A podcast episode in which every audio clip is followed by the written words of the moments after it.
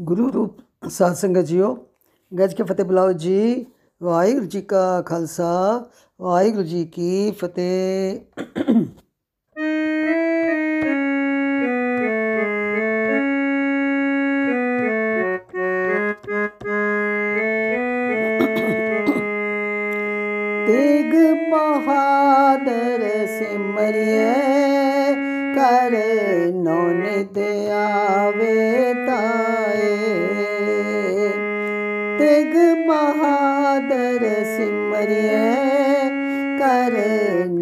ਨੌਨਿਤ ਆਵੇ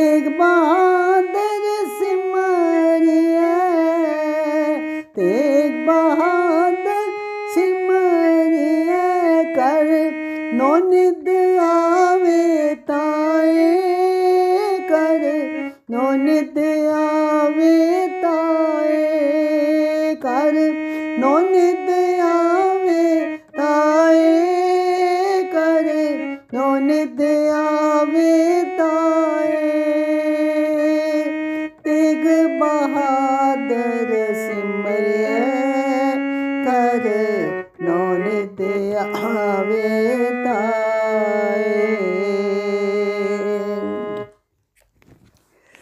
ਵਾਹਿਗੁਰੂ ਜੀ। ਹਾਂਜੀ, ਸੰਗਤ ਨੂੰ ਯਾਦ ਹੋਏਗਾ, ਕੁਝ ਸਮਾਂ ਪਹਿਲੇ ਅਸੀਂ ਧੰਨ ਗੁਰੂ ਤੇਗ ਬਹਾਦਰ ਮਹਾਰਾਜ ਦੀ ਜਨਮ ਸ਼ਤਾਬਦੀ ਜੋ ਅਗਲੇ ਸਾਲ ਆ ਰਹੀ ਹੈ ਉਸ ਨੂੰ ਸਮਰਪਿਤ ਇਤਿਹਾਸਿਕ ਵਿਚਾਰਾਂ ਸ਼ੁਰੂ ਕੀਤੀਆਂ ਸੀ, ਜਿਸ ਦੇ ਵਿੱਚ ਅਸੀਂ ਧੰਨ ਧੰਨ ਸ੍ਰੀ ਗੁਰੂ ਤੇਗ ਬਹਾਦਰ ਜੀ ਦੇ ਜੀਵਨ ਵਿੱਚੋਂ ਕੁਝ ਘਟਨਾਵਾਂ, ਕੁਝ ਸਾਖੀਆਂ ਦੇ ਵਿਚਾਰ ਅਸੀਂ ਕਰ ਰਹੇ ਸੀ। ਸੋ ਅੱਜ ਉਸੇ ਲੜੀ ਨੂੰ ਅੱਗੇ ਟੁਰਨ ਵਾਸਤੇ ਫਿਰ ਮੈਂ ਗੁਰੂ ਤੇਗ ਬਹਾਦਰ ਜੀ ਮਹਾਰਾਜ ਦੇ ਜੀਵਨ ਵਿੱਚੋਂ ਕੁਝ ਘਟਨਾਵਾਂ ਦਾ ਜ਼ਿਕਰ ਕਰਨਾ ਚਾਹਾਂਗੀ। ਅਸੀਂ ਇੱਥੇ ਛੱਡਿਆ ਸੀ ਕਿ ਧੰਨ ਗੁਰੂ ਤੇਗ ਬਹਾਦਰ ਜੀ ਨੇ ਕਹਿਲੂਰ ਦੀ ਰਾਣੀ ਕੋਲੋਂ ਜ਼ਮੀਨ ਖਰੀਦ ਕੇ ਤੇ ਚੱਕ ਨਾਨਕੀ ਨਾਮ ਦਾ ਨਗਰ ਵਸਾਇਆ। ਨਗਰ ਵਸਿਆ ਸੀ। ਗੱਲ ਉਹਨਾਂ ਦਿਨਾਂ ਦੀ ਹੈ। ਤੇ ਉਦੋਂ ਉਸਾਰੀ ਚੱਲ ਰਹੀ ਸੀ, ਇਹਨਾਂ ਉਸਾਰੀ ਚੱਲ ਰਹੀ ਸੀ। ਉਹਨਾਂ ਦਿਨਾਂ ਵਿੱਚ ਰੋਪੜ ਚ ਰਹਿਣ ਵਾਲਾ ਇੱਕ ਪੀਰ ਜਿਸ ਦਾ ਨਾਮ ਸੀ ਸੈਯਦ ਮੂਸਾ, ਉਹ ਅਨੰਦਪੁਰ ਦੇ ਕੋਲੋਂ ਲੰਘਿਆ, ਉਹਨੇ ਕਿਤੇ ਹੋਰ ਜਾਣਾ ਸੀ। ਉਹਨੇ ਵੇਖਿਆ ਕਿ ਬੜੇ ਵੱਡੇ ਉੱਚੇ ਉੱਚੇ ਮਕਾਨ ਬਣਾਏ ਜਾ ਰਹੇ ਨੇ ਤੇ ਉਸਨੇ ਇੱਕ ਸਿੱਖ ਨੂੰ ਪੁੱਛਿਆ ਕਿ ਇਹ ਮਹਿਲਾ ਵਰਗੇ ਮਕਾਨ ਕੌਣ ਬਣਵਾ ਰਿਹਾ ਸਿੱਖ ਨੇ ਉੱਤਰ ਦਿੱਤਾ ਕਿ ਇਹ ਗੁਰੂ ਤੇਗ ਬਹਾਦਰ ਜੀ ਬਣਵਾ ਰਹੇ ਨੇ, ਜਿਹੜੇ ਗੁਰੂ ਨਾਨਕ ਦੇਵ ਜੀ ਦੀ ਗੱਦੀ ਤੇ ਬੈਠੇ ਨੇ ਤੇ ਉਹ ਗੁਰੂ ਨਾਨਕ ਦੇਵ ਜੀ ਦੀ ਤਰ੍ਹਾਂ ਹੀ ਵੱਡੇ ਕਰਨੀ ਵਾਲੇ ਪੁਰਖ ਨੇ ਤੇ ਉਹ ਇਹ ਕੰਮ ਕਰਵਾ ਰਹੇ ਨੇ। ਤੇ ਸਿੱਖ ਨੇ ਉੱਤਰ ਦਿੱਤਾ ਕਿ ਇਹ ਵੀ ਪੂਰਨ ਸ਼ਕਤੀ ਵਾਲੇ ਤੇ ਵੈਰਾਗੀ ਪੁਰਖ ਨੇ। ਸਈਦ ਮੁੱਦਾ ਨੇ ਬੜਾ ਹੈਰਾਨ ਹੋ ਗਿਆ ਤੇ ਉਹਨੇ ਕਿਹਾ ਕਿ ਜੇ ਉਹ ਵੈਰਾਗੀ ਹਨ ਤੇ ਨਾਲੇ ਤੁਸੀਂ ਕਹਿੰਦੇ ਹੋ ਗ੍ਰਸਤੀ ਹਨ, ਤੇ ਫਿਰ ਉਹ ਇਤਨੇ ਵੱਡੇ ਵੱਡੇ ਮਹਿਲ ਕਿਉਂ ਬਣਵਾ ਰਹੇ ਨੇ? ਤੁਸੀਂ ਮੈਨੂੰ ਦੱਸੋ ਕਿ ਉਹ ਗ੍ਰਸਤੀ ਹਨ ਕਿ ਉਹ ਫਕੀਰ ਹਨ? ਸਿੱਖ ਨੇ ਉੱਤਰ ਦਿੱਤਾ ਕਿ ਗੁਰੂ ਜੀ ਗ੍ਰਸਤੀ ਹਨ। ਜਿਵੇਂ ਗੁਰੂ ਨਾਨਕ ਦੇਵ ਜੀ ਨੇ ਕਿਹਾ ਸੀ, ਉਹ ਗ੍ਰਸਤ ਜੀਵਨ ਹੀ ਬਤੀਤ ਕਰ ਰਹੇ ਹਨ। ਤੇ ਪਰ ਉਹ ਇੱਕ ਆਮ ਭਲਾਈ ਵਾਸਤੇ ਇਹ ਕੰਮ ਕਰਦੇ ਰਹਿੰਦੇ ਹਨ। ਲੋਕਾਂ ਦੀ ਭਲਾਈ ਵਾਸਤੇ ਬਹੁਤ ਕੰਮ ਕਰਦੇ ਰਹਿੰਦੇ ਹਨ। ਤਾਂ ਉਸਨੇ ਸੈਯਦ ਮੂਸਾ ਨੇ ਕਿਹਾ ਕਿ ਮੈਂ ਉਹਨਾਂ ਨੂੰ ਮਿਲ ਕੇ ਆਪਣੇ ਮਨ ਦਾ ਸ਼ੰਕਾ ਦੂਰ ਕਰਨਾ ਚਾਹੁੰਦਾ ਹਾਂ। ਮੈਨੂੰ ਲੈ ਕੇ ਚੱਲੋ। ਸੋ ਉਹ ਸਿੱਖ ਉਸ ਨੂੰ ਮਹਾਰਾਜ ਕੋਲ ਲੈ ਗਿਆ ਤੇ ਮਹਾਰਾਜ ਨੂੰ ਕਿਹਾ ਕਿ ਇਸ ਦੇ ਮਨ ਵਿੱਚ ਕੋਈ ਸ਼ੰਕਾ ਹੈ, ਮਹਾਰਾਜ ਇਸ ਦੀ ਸ਼ੰਕਾ ਨਿਵਰਤ ਕਰੋ। ਤੇ ਜਦੋਂ ਉਸੇ ਆਪਣਾ ਸਵਾਲ ਦੱਸਿਆ, ਉਸਨੇ ਕਿਹਾ ਕਿ ਆਪ ਗ੍ਰਸਤੀ ਹੋ ਤੇ ਫਿਰ ਤੁਸੀਂ ਵੱਡੇ ਵੱਡੇ ਮਹਿਲ ਵੀ ਉਸਾਰ ਰਹੇ ਹੋ। ਤੇ ਮਾਇਆ ਜੇ ਜੇ ਤੁਹਾਨੂੰ ਮਾਇਆ ਨਾਲ ਮੋਹ ਹੀ ਨਹੀਂ, ਤੇ ਫਿਰ ਤੁਸੀਂ ਇੰਨੇ ਵੱਡੇ ਵੱਡੇ ਮਕਾਨ ਕਿਉਂ ਬਣਵਾ ਰਹੇ ਹੋ? ਤੇ ਗੁਰੂ ਜੀ ਨੇ ਕਿਹਾ ਕਿ ਤੁਸੀਂ ਇਸ ਤਰ੍ਹਾਂ ਕਰੋ, ਅੱਜ ਦੀ ਰਾਤ ਸਾਡੇ ਘਰ, ਸਾਡੇ ਕੋਲ ਰਹੋ ਤੇ ਸਵੇਰੇ ਬੇਸ਼ੱਕ ਚਲੇ ਜਾਣਾ ਤੇ ਸਵੇਰ ਤੱਕ ਆਪ ਦੇ ਸਵਾਲ ਦਾ ਉੱਤਰ ਆਪਣੇ ਆਪ ਤੁਹਾਨੂੰ ਮਿਲ ਜਾਏਗਾ। ਸ਼ਾਮ ਨੂੰ ਸੈਯਦ ਮੁਜ਼ਰ ਨੇ ਲੰਗਰ ਛਕਿਆ, ਲੰਗਰ ਦੀ ਦੇਖਿਆ ਹੋਰ ਵੀ ਬਹੁਤ ਸਾਰੇ ਲੋੜਵੰਦ ਜਿਹੜੇ ਸਨ ਉਹ ਲੰਗਰ ਛਕ ਰਹੇ ਸਨ। ਉਸ ਤੋਂ ਬਾਅਦ ਸੇਵਾਦਾਰ ਨੇ ਉਸ ਨੂੰ ਇੱਕ ਮੰਜਾ ਦਿੱਤਾ, ਇੱਕ ਬਿਸਤਰਾ ਦਿੱਤਾ ਉਹ ਇੱਕ ਕਮਰੇ 'ਚ ਬਿਸਤਰਾ ਵਿਛਾ ਕੇ ਤੇ ਆਰਾਮ ਨਾਲ ਸੌਂ ਗਿਆ। ਉਸ ਰਾਤ ਨੂੰ ਬੜੀ ਤੇਜ਼ ਹਵਾ ਚੱਲੀ। ਤੇਜ਼ ਹਵਾ ਚੱਲੀ, ਮੂਸਲਾਧਾਰ ਬਾਰਿਸ਼ ਹੋਈ। ਮੀਂਹ ਤੇ ਹਵਾ ਦੇ ਰੋਲੇ ਦੇ ਨਾਲ ਉਸ ਦੀ ਨੀਂਦ ਖੁੱਲ ਗਈ। ਜਦੋਂ ਨੀਂਦ ਖੁੱਲ ਗਈ ਤਾਂ ਉਸਨੇ ਦੇਖਿਆ ਔਰ ਫਿਰ ਉਹ ਸੋਚਣ ਲੱਗਾ ਕਿ ਜੇ ਉਹ ਇਸ ਮੀਂਹ ਦੇ ਵਿੱਚ ਜੇ ਬਾਹਰ ਸੜਕ ਦੇ ਉੱਤੇ ਜਾ ਰਿਹਾ ਹੁੰਦਾ ਤਾਂ ਉਸ ਦਾ ਕਿੰਨਾ ਬੁਰਾ ਹਾਲ ਹੋਣਾ ਸੀ। ਇਹ ਕਮਰਾ, ਇਹ ਮੰਜਾ, ਇਹ ਬਿਸਰਾ ਇਹ ਲੰਗਰ, ਇਹ ਸਾਰਾ ਮੈਨੂੰ ਮਿਲਿਆ ਤੇ ਸਿਰਫ ਗੁਰੂ ਤੇਗ ਬਹਾਦਰ ਜੀ ਦੀ ਕਿਰਪਾ ਨਾਲ ਹੀ ਮਿਲਿਆ। ਸੋ ਉਹ ਉਸਦੇ ਮਨ ਦੀ ਸ਼ੰਕਾ ਹੌਲੀ ਹੌਲੀ ਦੂਰ ਹੋਣੀ ਸ਼ੁਰੂ ਹੋ ਗਈ ਕਿ ਗੁਰੂ ਜੀ ਆਪ ਗ੍ਰਸਤੀ ਹਨ, ਪਰ ਉਹਨਾਂ ਨੂੰ ਮਾਇਆ ਨਾਲ ਮੋਹ ਨਹੀਂ ਹੈ। ਉਹ ਮਾਇਆ ਜਿਹੜੀ ਮਟ- ਇਕੱਠੀ ਹੁੰਦੀ ਹੈ, ਉਹ ਆਮ ਲੋਕਾਂ ਦੇ ਲੋਕਾਂ ਦੇ ਵਾਸਤੇ, ਭਲੇ ਵਾਸਤੇ ਹੀ ਖਰਚ ਕਰਦੇ ਹਨ। ਸੋ ਸਵੇਰੇ ਉੱਠ ਕੇ ਜਦੋਂ ਜਾਣ ਲੱਗਾ ਤੇ ਉਸਨੇ ਕਿਹਾ ਕਿ ਮੈਂ ਹੁਣ ਦੇਖ ਲਿਆ ਕਿ ਗੁਰੂ ਮਹਾਰਾਜ ਜੀ ਗ੍ਰਸਤੀ ਤਾਂ ਹਨ, ਪਰ ਨਾਲ ਨਾਲ ਤਿਆਗੀ ਵੀ ਹਨ। ਸਵੇਰੇ ਜਾਣ ਲੱਗਿਆ, ਸੈਯਦ ਮੂਸਾ ਨੇ ਕਿਹਾ, ਗੁਰੂ ਮਹਾਰਾਜ, ਮੇਰੇ ਮਨ ਦਾ ਸ਼ੰਕਾ ਦੂਰ ਹੋ ਗਿਆ ਔਰ ਮੈਨੂੰ ਇਹ ਪਤਾ ਲੱਗ ਗਿਆ ਕਿ ਗ੍ਰਸਤੀ ਹੀ ਰਿਸ਼ੀਆਂ ਮੁਨੀਆਂ ਦੇ ਵੀ ਜਨਮਦਾਤਾ ਹਨ, ਰਿਸ਼ੀਆਂ ਮੁਨੀਆਂ ਦੇ ਅੰਨਦਾਤਾ ਹਨ ਤੇ ਰਿਸ਼ੀਆਂ ਮੁਨੀਆਂ ਦੇ ਆਰਾਮਦਾਤਾ ਹਨ। ਉਹਨਾਂ ਨੂੰ ਅੰਨ ਪਹੁੰਚਾਣਾ ਉਹਨਾਂ ਨੂੰ ਆਰਾਮ ਪਹੁੰਚਾਣਾ ਇਹ ਗ੍ਰਸਤੀਆਂ ਦਾ ਹੀ ਕੰਮ ਹੈ। ਸੋ ਤੁਸੀਂ ਗ੍ਰਸਤੀ ਹੋ ਕੇ ਵੀ ਬਾਕੀ ਸਾਰਿਆਂ ਦੇ ਵਾਸਤੇ ਭਲੇ ਦਾ ਕੰਮ ਕਰ ਰਹੇ ਹੋ। ਮਾਇਆ ਨਾਲ ਤੁਹਾਨੂੰ ਆਪਣੇ ਵਾਸਤੇ ਪਿਆਰ ਨਹੀਂ ਹੈ, ਲੇਕਿਨ ਜਿਹੜੀ ਮਾਇਆ ਇਕੱਠੀ ਹੁੰਦੀ ਉਹ ਲੋਕਾਂ ਦੇ ਭਲੇ ਵਾਸਤੇ ਹੀ ਤੁਸੀਂ ਖਰਚ ਕਰਦੇ ਹੋ। ਖੈਰ, ਉਹ ਆਪਣੇ ਤਸ਼ੰਕਾ ਦੂਰ ਕਰਕੇ ਤੇ ਉਹ ਚਲਾ ਗਿਆ। ਉਸ ਤੋਂ ਅੱਗੇ ਚਲੀਏ। ਮਹਾਰਾਜ ਨੇ ਹੁਣ ਪ੍ਰਚਾਰ ਦੋਰੀ ਦੌਰੇ ਸ਼ੁਰੂ ਕਰ ਦਿੱਤੇ। ਹੁਣ ਉਹ ਜਗ੍ਹਾ ਜਗ੍ਹਾ ਤੇ ਜਾਣ ਲੱਗ ਪਏ ਤੇ ਲੋਕਾਂ ਦੇ ਵਹਿਮ ਪਰਮ ਲੋਕਾਂ ਦੇ ਸ਼ੰਕੇ ਜਿਹੜੇ ਸੀ ਉਹ ਦੂਰ ਕਰ ਰਹੇ।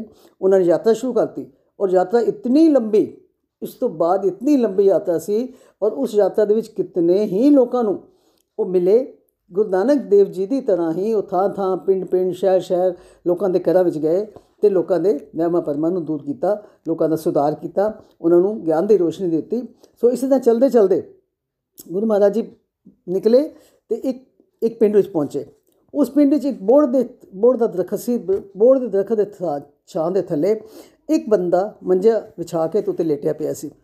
ਉਸ ਨੂੰ ਬਹੁਤ ਤੇਜ਼ ਜ਼ੋਰ ਬੁਖਾਰ ਸੀ ਔਰ ਉਸ ਸਮੇਂ ਉਸ ਪਿੰਡ ਵਿੱਚ ਇੱਕ ਮਹਾਮਾਰੀ ਫੈਲੀ ਹੋਈ ਸੀ, ਜਿਸ ਦਾ ਨਾਮ ਸੀ ਤਪਾਲੀ। ਤਪਾਲੀ ਨਾਮ ਦਾ ਰੋਗ ਲੱਗਾ ਹੋਇਆ ਸੀ। ਉਸ ਤਪਾਲੀ ਨਾਮ ਦੇ ਰੋਗ ਨਾਲ ਕੀ ਹੁੰਦਾ ਸੀ ਕਿ ਮਰੀਜ਼ ਨੂੰ ਗਲੇ ਵਿੱਚ ਇੱਕ ਫੋੜਾ ਨਿਕਲ ਆਉਂਦਾ ਸੀ। ਤੇ ਉਸ ਫੋੜੇ ਦੇ ਨਾਲ ਹੌਲੀ ਹੌਲੀ ਕੀ ਹੁੰਦਾ ਸੀ ਕਿ ਉਸ ਦਾ ਸਾਹ ਲੈਣਾ ਮੁਸ਼ਕਿਲ ਹੋ ਜਾਂਦਾ ਸੀ ਤੇ ਉਹ ਮਰੀਜ਼ ਜਿਹੜਾ ਮਰ ਜਾਂਦਾ ਸੀ। ਸਾਰਾ ਪਿੰਡ ਇਸ ਇਸ ਬਿਮਾਰੀ ਤੋਂ ਪਰੇਸ਼ਾਨ ਸੀ। ਲੇਕਿਨ ਉਸ ਪਿੰਡ ਦੇ ਰਹਿਣ ਵਾਲੇ ਉੱਚੀ ਜ਼ਾਤ ਦੇ ਲੋਕਾਂ ਨੇ ਅਜੇ ਵੀ ਨੀਵੀਂ ਜ਼ਾਤ ਦੇ ਲੋਕਾਂ ਨਾਲ ਨਫ਼ਰਤ ਜਿਹੜੀ ਹੈ ਉਹ ਛੱਡੀ ਨਹੀਂ ਸੀ ਹੋਈ, ਬਲਕਿ ਜਿਹੜਾ ਵੀ ਬਿਮਾਰ ਹੁੰਦਾ ਉਸ ਨੂੰ ਉਹ ਕਹਿੰਦੇ, ਤੂੰ ਪਿੰਡ ਚੋਂ ਬਾਹਰ ਨਿਕਲ ਜਾ। ਤੂੰ ਪਿੰਡ ਚੋਂ ਬਾਹਰ ਚਲਾ ਜਾ। ਤੂੰ ਇੱਥੇ ਰਹਿਣ ਦੇ ਕਾਬਿਲ ਨਹੀਂ ਹੈ। ਸੋ ਹੌਲੀ ਹੌਲੀ ਕੀ ਹੋਇਆ ਕਿ ਗਰੀਬ ਵਿਚਾਰੇ ਉਹ ਬਾਹਰ ਪਿੰਡ ਤੋਂ ਬਾਹਰ ਉਹਨਾਂ ਨੂੰ ਕੱਢ ਦਿੱਤਾ ਜਾਂਦਾ। ਹਾਲਾਂਕਿ ਬਿਮਾਰ ਸਾਰੇ ਹੀ ਸਨ। ਅਮੀਰ, ਗਰੀਬ ਸਭ ਬਿਮਾਰ ਸਨ, ਲੇਕਿਨ ਫਿਰ ਵੀ ਉਹ ਗਰੀਬਾਂ ਨੂੰ ਬਾਹਰ ਕੱਢ ਦਿੰਦੇ ਸਨ। ਸੋ ਉਸ ਉਸ ਬੰਦੇ ਨਾਲ ਗੱਲਬਾਤ ਕਰਨ ਤੇ ਮਹਾਰਾਜ ਨੂੰ ਪਤਾ ਲੱਗਿਆ ਕਿ ਇਸ ਪਿੰਡ ਵਿੱਚ ਰੋਗ ਦਾ ਬੜਾ ਜ਼ੋਰ ਹੈ। ਲੋਕ ਬੜੇ ਤੰਗ ਹਨ, ਕਈ ਬੰਦੇ ਮਰਦੇ ਜਾ ਰਹੇ ਹਨ, ਲੇਕਿਨ ਜਿਹੜੇ ਉੱਚੀ ਜ਼ਾਤ ਵਾਲੇ ਹਨ, ਉਹ ਉਹਨਾਂ ਨੂੰ ਆਪਣੇ ਕੋਲ ਨਹੀਂ ਰਹਿਣ ਦੇ ਰਹੇ। ਸੋ ਗੁਰੂ ਜੀ ਨੇ ਕਿਹਾ ਕਿ ਤੁਹਾਡੇ ਪਿੰਡ ਵਾਲਿਆਂ ਨੇ ਆਪਣੀ ਉੱਚੀ ਜਾਤੀ ਦੇ ਅਪਮਾਨ ਚ ਆ ਕੇ ਨਿਰਦੋਸ਼ੇ ਗਰੀਬਾਂ ਨੂੰ ਤੰਗ ਕੀਤਾ ਹੈ। ਇਸ ਕਾਰਨ ਤੁਸੀਂ ਸਾਰੇ ਹੀ ਸਾਰੇ ਇਸ ਰੋਗੀ ਦੇ ਵਿੱਚ ਤੁਸੀਂ ਸਾਰੇ ਜਿਹੜੇ ਨੇ ਉਹ ਸਾਰੇ ਰੋਗੀ ਹੋ ਗਏ ਹਨ। ਔਰ ਜੇ ਉਹਨਾਂ ਨੇ ਕੀ ਕੀਤਾ ਕਿ ਥੋੜਾ ਜਿਹਾ ਅੱਗੇ ਗਏ ਤੇ ਦੇਖਿਆ ਕਿ ਇੱਕ ਛੱਪੜੀ ਸੀ, ਪਾਣੀ ਦੀ ਛੱਪੜੀ ਸੀ, ਜਿਸ ਦੇ ਆਸ-ਪਾਸ ਗਰੀਬ ਲੋਕ ਇਕੱਠੇ ਹੋ ਕੇ ਉੱਥੇ ਹੀ ਬੈਠਦੇ ਸਨ ਤੇ ਉੱਥੇ ਹੀ ਸੌਂਦੇ ਸਨ। ਤਾਂ ਮਹਾਰਾਜ ਨੇ ਉਸ ਛੱਪੜੀ ਨੂੰ ਵਰਦਾਨ ਦਿੱਤਾ। ਹਾਲਾਂਕਿ ਦੇਖੋ, ਇੱਕ ਵਾਰਾਂ ਦੀ ਚੋਜ ਸਨ ਇੱਕ ਪਰਮ ਦੂਰ ਕਰਨਾ ਸੀ, ਇੱਕ ਅਭਿਮਾਨ ਦੂਰ ਕਰਨਾ ਸੀ। ਉਹਨਾਂ ਨੇ ਉਸ ਛਪੜੀ ਨੂੰ ਵਰ ਦੇ ਦਿੱਤਾ ਕਿ ਇਸ ਛਪੜੀ ਦੇ ਵਿੱਚ ਜਿਹੜਾ ਬੰਦਾ ਇਸ਼ਨਾਨ ਕਰੇਗਾ, ਪਰਮਾਤਮਾ ਦਾ ਨਾਮ ਲੈ ਕੇ ਜਿਹੜਾ ਇਸ ਛਪੜੀ 'ਚ ਵੜੇਗਾ, ਇਸ਼ਨਾਨ ਕਰੇਗਾ ਉਸ ਦਾ ਇਹ ਰੋਗ ਜਿਹੜਾ ਉਹ ਦੂਰ ਹੋ ਜਾਏਗਾ। ਇਹ ਗੱਲ ਸੁਣ ਕੇ ਉਹ ਜਿਹੜਾ ਬੰਦਾ ਕੱਲਾ ਬੋਰਡ ਦੇ ਦਰਖਤ ਥੱਲੇ ਸੁੱਤਾ ਪਿਆ ਸੀ, ਫਟਾਫਟ ਉਸ ਉੱਠਿਆ ਤੇ ਗੁਰੂ ਜੀ ਦਾ ਹੁਕਮ ਮੰਨ ਕੇ ਉਸਨੇ ਪਰਮਾਤਮਾ ਦਾ ਨਾਮ ਲੈ ਕੇ ਉਸ ਛਪੜੀ ਇਸ਼ਨਾਨ ਕੀਤਾ। ਉਹ ਜਦੋਂ ਬਾਹਰ ਨਿਕਲਿਆ ਤੇ ਉਹਨੇ ਦੇਖਿਆ ਕਿ ਉਸ ਦਾ ਤਾਂ ਰੋਗ ਜਿਹੜਾ ਬਿਲਕੁਲ ਠੀਕ ਹੋ ਗਿਆ। ਹੌਲੀ ਹੌਲੀ ਕਰਕੇ ਜਿੰਨੇ ਬਾਅਦ ਬਾਕੀ ਲੋਕ ਜਿਹੜੇ ਛਪੜੀ ਦੇ ਕੋਲ ਬੈਠੇ ਸਨ, ਉਹਨਾਂ ਨੇ ਵੀ ਇਸ਼ਨਾਨ ਕਰਨਾ ਸ਼ੁਰੂ ਕਰ ਦਿੱਤਾ। ਔਰ ਕੁਦਰਤ ਰੱਬ ਦੀ ਕਿ ਉਹ ਸਾਰੇ ਉਸ ਰੋਗ ਤੋਂ ਮੁਕਤ ਹੁੰਦੇ ਗਏ। ਹੁਣ ਹੌਲੀ ਹੌਲੀ ਖਬਰ ਪਹੁੰਚੀ ਪਿੰਡ ਵਿੱਚ। ਪਿੰਡ ਵਿੱਚ ਜਦ ਖਬਰ ਪਹੁੰਚੀ, ਤੇ ਪਿੰਡ ਵਿੱਚ ਤਾਂ ਹੁਣ ਜ਼ਿਆਦਾਤਰ ਲੋਕ ਉੱਚੀ ਜ਼ਾਤ ਦੇ ਹੀ ਰਹਿ ਗਏ ਸਨ। ਪਰ ਉਹਨਾਂ ਨੂੰ, ਉਹਨਾਂ ਨੇ ਜਦੋਂ ਦੇਖਿਆ ਕਿ ਇਹ ਨੀਵੀਂ ਜ਼ਾਤ ਵਾਲੇ, ਤੇ ਸਭ ਅਰੋਗ ਹੋ ਕੇ ਤੇ ਵਾਪਸ ਪਿੰਡ ਵਿੱਚ ਆ ਰਹੇ ਨੇ।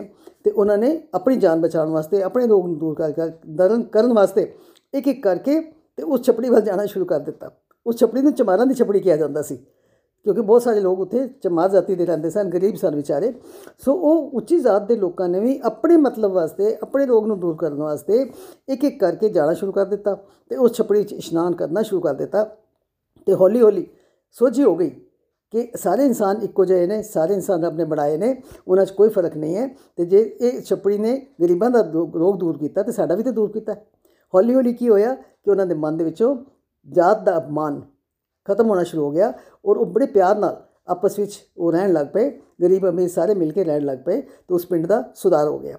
ਇਸੇ ਤਰ੍ਹਾਂ ਗੁਰੂ ਮਹਾਰਾਜ ਜਦੋਂ ਉਹਨਾਂ ਨੇ ਪ੍ਰਣ ਕੀਤਾ ਕਿ ਅੱਗੇ ਤੋਂ ਅਸੀਂ ਛੋਟਾਂ ਨੂੰ ਤੰਗ ਨਹੀਂ ਕਰਾਂਗੇ, ਗਰੀਬਾਂ ਨੂੰ ਤੰਗ ਨਹੀਂ ਕਰਾਂਗੇ, ਅਸੀਂ ਆਪਣੇ ਪੈਣਾ ਭਰਾਵਾਂ ਵਾਕਨ ਮਿਲ ਕੇ ਰਵਾਂਗੇ, ਪਿਆਰ ਨਾਲ ਰਵਾਂਗੇ, ਸੋ ਉਸ ਪੂਰੇ ਪਿੰਡ ਦਾ ਹੀ ਸੁਧਾਰ ਹੋ ਗਿਆ।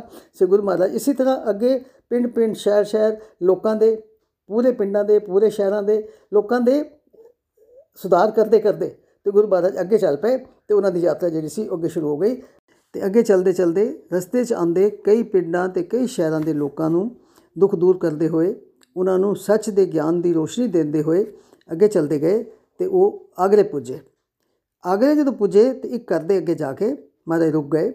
ਉਹ ਘਰ ਸੀ ਬਜ਼ੁਰਗ ਮਾਈ ਪਾਗੋ ਦਾ, ਜਿੱਥੇ ਕਿ ਬਜ਼ੁਰਗ ਮਾਈ ਪਾਗੋ ਕੱਲੀ ਰਹਿੰਦੀ ਸੀ। ਮਾਈ ਪਾਗੋ ਬੜੇ ਸਮੇਂ ਤੋਂ ਗੁਰੂ ਮਹਾਰਾਜ ਦੇ ਦਰਸ਼ਨਾਂ ਦੀ ਤਾਂਗ ਲਗਾ ਕੇ ਬੈਠੀ ਸੀ। ਹਰ ਰੋਜ਼ ਗੁਰੂ ਮਹਾਰਾਜ ਦਾ ਧਿਆਨ ਧਰ ਕੇ ਅਰਦਾਸ ਕਰਦੀ ਸੀ। हे ਸੱਚੇ ਪਾਤਸ਼ਾਹ ਜੀ, ਮੈਨੇ ਮੈਂ ਆਪਣੇ ਹੱਥਾਂ ਨਾਲ ਸੂਤ ਕੱਤ ਕੇ ਤੇ ਖਦਰ ਦਾ ਇੱਕ ਜਾਮਾ ਤਿਆਰ ਕੀਤਾ ਤੁਹਾਡੇ ਵਾਸਤੇ। ਜੇ ਤੁਸੀਂ ਉਹ ਸਵੀਕਾਰ ਕਰ ਲਓ ਤੇ ਨਾਲੇ ਮੈਨੂੰ ਦਰਸ਼ਨ ਦਿਓ ਤੇ ਮੇਰੇ ਮਨ ਦੀ ਭਾਵਨਾ ਪੂਰੀ ਹੋ ਜਾਏ ਤੇ ਮੇਰੀ ਜ਼ਿੰਦਗੀ ਸਫਲ ਹੋ ਜਾਏ। ਹਰ ਰੋਜ਼ ਬੜੇ ਪਿਆਰ ਸ਼ਰਧਾ ਨਾਲ ਅਰਦਾਸਾਂ ਕਰਦੀ ਰਹਿੰਦੀ ਸੀ। ਸੋ ਉਸ ਦਿਨ ਕੀ ਹੋਇਆ ਕਿ ਮਾਈ ਪਾਗੋ ਨੇ ਜੋ ਹੀ ਦਰਵਾਜ਼ਾ ਖੋਲ੍ਹਿਆ ਤੇ ਗੁਰੂ ਮਹਾਰਾਜ ਨੂੰ ਅੱਗੇ ਖੜੇ ਦੇਖ ਕੇ ਹੈਰਾਨ ਰਹਿ ਗਈ ਕਿ ਇਹ ਕੀ ਹੋ ਗਿਆ? ਮੇਰੇ ਮਨ ਦੀ ਆਸ ਤੇ ਪੂਰੀ ਹੋ ਗਈ। ਸੋ ਉਸ ਦੀ ਖੁਸ਼ੀ ਦਾ ਕੋਈ ਅੰਤ ਪਾਰਾਵਾਰ ਨਹੀਂ ਸੀ। ਉਸਨੇ ਬੜੇ ਸਤਕਾਰ ਨਾਲ, ਬੜੇ ਪਿਆਰ ਨਾਲ ਮਹਾਰਾਜ ਨੂੰ ਆਪਣੇ ਘਰ ਬਿਠਾਇਆ। ਬੜਾ ਬਿਰਧ ਸਰੀਰ ਸੀ, ਬਜ਼ੁਰਗ ਹੋ ਗਈ ਸੀ। ਫਿਰ ਵੀ ਆਪਣੇ ਹੱਥਾਂ ਨਾਲ ਭੋਜਨ ਤਿਆਰ ਕਰਕੇ ਮਹਾਰਾਜ ਨੂੰ ਛਕਾਇਆ ਔਰ ਮਹਾਰਾਜ ਨੂੰ ਕਿਹਾ ਕਿ ਥੋੜੇ ਦਿਨ ਤੁਸੀਂ ਇੱਥੇ ਮੇਰੇ ਘਰ ਟਿਕੋ ਔਰ ਬਹੁਤ ਪਿਆਰ ਨਾਲ ਸੇਵਾ ਕੀਤੀ। ਗੁਰੂ ਮਹਾਰਾਜ ਨੇ ਉਸ ਦਾ ਬਣਾਇਆ ਹੋਇਆ ਉਹ ਖੱਦਰ ਦਾ ਜਾਮਾ ਜਿਹੜਾ ਉਹ ਸਵੀਕਾਰ ਕੀਤਾ, ਉਹ ਪਹਿਨ ਕੇ ਤੇ ਮਾਤਾ ਦੇ ਮਨ ਨੂੰ ਖੁਸ਼ ਕੀਤਾ। ਔਰ ਗੁਰੂ ਮਹਾਰਾਜ ਜੀ ਉੱਥੇ ਇੱਕ ਮਹੀਨਾ ਤੇ 2 ਦਿਨ ਤੱਕ ਉਸ ਮਾਈ ਭਾਗੋ ਦੇ ਘਰ 'ਚ ਰਹੇ। ਹੁਣ ਉੱਥੇ ਜਿੱਥੇ ਮਹਾਰਾਜ ਜਾਣਗੇ, ਉੱਥੇ ਕੀ ਹੋਏਗਾ? ਉੱਥੇ ਸੰਗਤਾਂ ਜੁੜਨੀਆਂ ਸ਼ੁਰੂ ਹੋ ਗਈਆਂ। ਉੱਥੇ ਸਵੇਰੇ ਸ਼ਾਮ ਸਤਸੰਗ ਹੋਣਾ, ਹੋਣ ਲੱਗ ਪਿਆ ਤੇ ਉਹ ਉਸ ਘਰ ਨੂੰ ਪਾਗ ਲੱਗ ਗਏ। ਉੱਥੇ ਸੰਗਤਾਂ ਦੂਰੋਂ ਦੂਰੋਂ ਆਣੀਆਂ ਆਣੀਆਂ ਸ਼ੁਰੂ ਹੋ ਗਈਆਂ ਤੇ ਮਹਾਰਾਜ ਉੱਥੇ ਇੱਕ ਮਹੀਨਾ 2 ਦਿਨ ਤੱਕ ਉੱਥੇ ਰਹੇ। ਅੱਜ ਉਸ ਮਾਈ ਪਾਗੋ ਦੇ ਘਰ ਵਾਲੀ ਜਗ੍ਹਾ ਤੇ ਇੱਕ ਬਹੁਤ ਸੁੰਦਰ ਗੁਰਦੁਆਰਾ ਸੁਸ਼ੋਭਿਤ ਹੈ ਸੋ ਮੇਰਾ ਅੱਜ ਦਾ ਸਵਾਲ ਇਹ ਹੈ ਕਿ ਉਸ ਗੁਰਦੁਆਰੇ ਦਾ ਨਾਮ ਦੱਸੋ ਆਗਰੇ ਵਿੱਚ ਮਾਈ ਪਾਗੋ ਦੇ ਘਰ ਦੀ ਥਾਂ ਤੇ ਜਿਹੜਾ ਗੁਰਦੁਆਰਾ ਬਹੁਤ ਸੁੰਦਰ ਗੁਰਦੁਆਰਾ ਸੁਸ਼ੋਭਿਤ ਹੈ ਉਸ ਗੁਰਦੁਆਰੇ ਦਾ ਨਾਮ ਦੱਸੋ ਜੀ ਖੈਰ ਅੱਗੇ ਚੱਲੀਏ ਕਿਉਂਕਿ ਗੁਰੂ ਮਹਾਰਾਜ ਨੇ ਟਿਕਣਾ ਤਾਂ ਹੈ ਹੀ ਨਹੀਂ ਸੀ ਉਹ ਤੇ ਯਾਤਰਾ ਤੇ ਚੱਲੇ ਹੋਏ ਸਨ ਤੇ ਅੱਗੇ ਦੇ ਅੱਗੇ ਉਹਨਾਂ ਨੇ ਹੋਰ ਵੀ ਜਾਣਾ ਸੀ ਲੇਕਿਨ ਇੱਕ ਦਿਨ ਕੀ ਹੋਇਆ ਕਿ ਉਹ ਅਜੇ ਉੱਥੇ ਹੀ ਸਨ ਸੰਗਤ ਜੁੜੀ ਹੋਈ ਸੀ ਤੇ ਇੱਕ ਬੀਬੀ ਆਈ ਤੇ ਉਸਨੇ ਆ ਕੇ ਗੁਰੂ ਮਹਾਰਾਜ ਦੇ ਅੱਗੇ ਹੱਥ ਜੋੜ ਕੇ ਗਲ 'ਚ ਪੱਲਾ ਪਾ ਕੇ ਉਸਨੇ ਬੇਨਤੀ ਕੀਤੀ, ਮਹਾਰਾਜ, ਮੇਰਾ ਪਤੀ ਕਹਿ ਰਿਹਾ ਹੈ ਕਿ ਮੈਂ ਹੁਣ ਸੰਨਿਆਸ ਲੈ ਲੈਣਾ। ਉਹ ਸੰਨਿਆਸ ਧਾਰਨ ਕਰਨ ਜਾ ਰਿਹਾ ਹੈ ਤੇ ਮੈਨੂੰ ਤੇ ਮੇਰੇ ਤਿੰਨ ਬੱਚਿਆਂ ਨੂੰ ਛੱਡ ਕੇ ਤੇ ਉਹ ਜੰਗਲਾਂ ਵਿੱਚ ਜਾ ਰਿਹਾ ਗੁਰੂ ਜੀ ਮਹਾਰਾਜ, ਮੇਰੇ ਤੇ ਕਿਰਪਾ ਕਰੋ ਉਸ ਨੂੰ ਕੁਝ ਆਪਣੇ ਪਾਸ ਬੁਲਾ ਕੇ ਉਸ ਨੂੰ ਸਮਝਾਓ ਕਿ ਉਹ ਸਾਨੂੰ ਇਸ ਤਰ੍ਹਾਂ ਪਰਿਵਾਰ ਨੂੰ ਛੱਡ ਕੇ ਨਾ ਜਾਵੇ। ਉਸ ਦੇ ਛੱਡ ਜਾਣ ਤੋਂ ਬਾਅਦ ਮੈਂ ਬੱਚਿਆਂ ਨੂੰ ਕਿਸ ਤਰ੍ਹਾਂ ਪਾਲਾਂਗੀ ਤੇ ਮੇਰੇ ਬੱਚੇ ਤੇ ਫਿਰ ਮੰਗਤੇ ਬਣ ਜਾਣਗੇ ਤੇ ਦਾਦਾ ਦੀਆਂ ਠੋਕਰਾਂ ਖਾਣਗੇ। ਗੁਰੂ ਮਹਾਰਾਜ ਉਸ ਦਾ ਵਿਰਾਗ ਦੇਖ ਕੇ ਉਸ ਦੇ ਆਂਸੂ ਦੇਖ ਕੇ ਗੁਰੂ ਮਹਾਰਾਜ ਨੇ ਕਿਹਾ, ਠੀਕ ਹੈ, ਅਸੀਂ ਉਸ ਨੂੰ ਬੁਲਾਵਾਂਗੇ। ਸੋ ਇੱਕ ਸਿੱਖ ਨੂੰ ਭੇਜਿਆ। ਇੱਕ ਸਿੱਖ ਨੂੰ ਭੇਜਿਆ ਤੇ ਉਸ ਨੂੰ ਉਸ ਦੇ ਪਤੀ ਨੂੰ ਕਰੋ ਬੁਲਾ ਕੇ ਲਿਆ।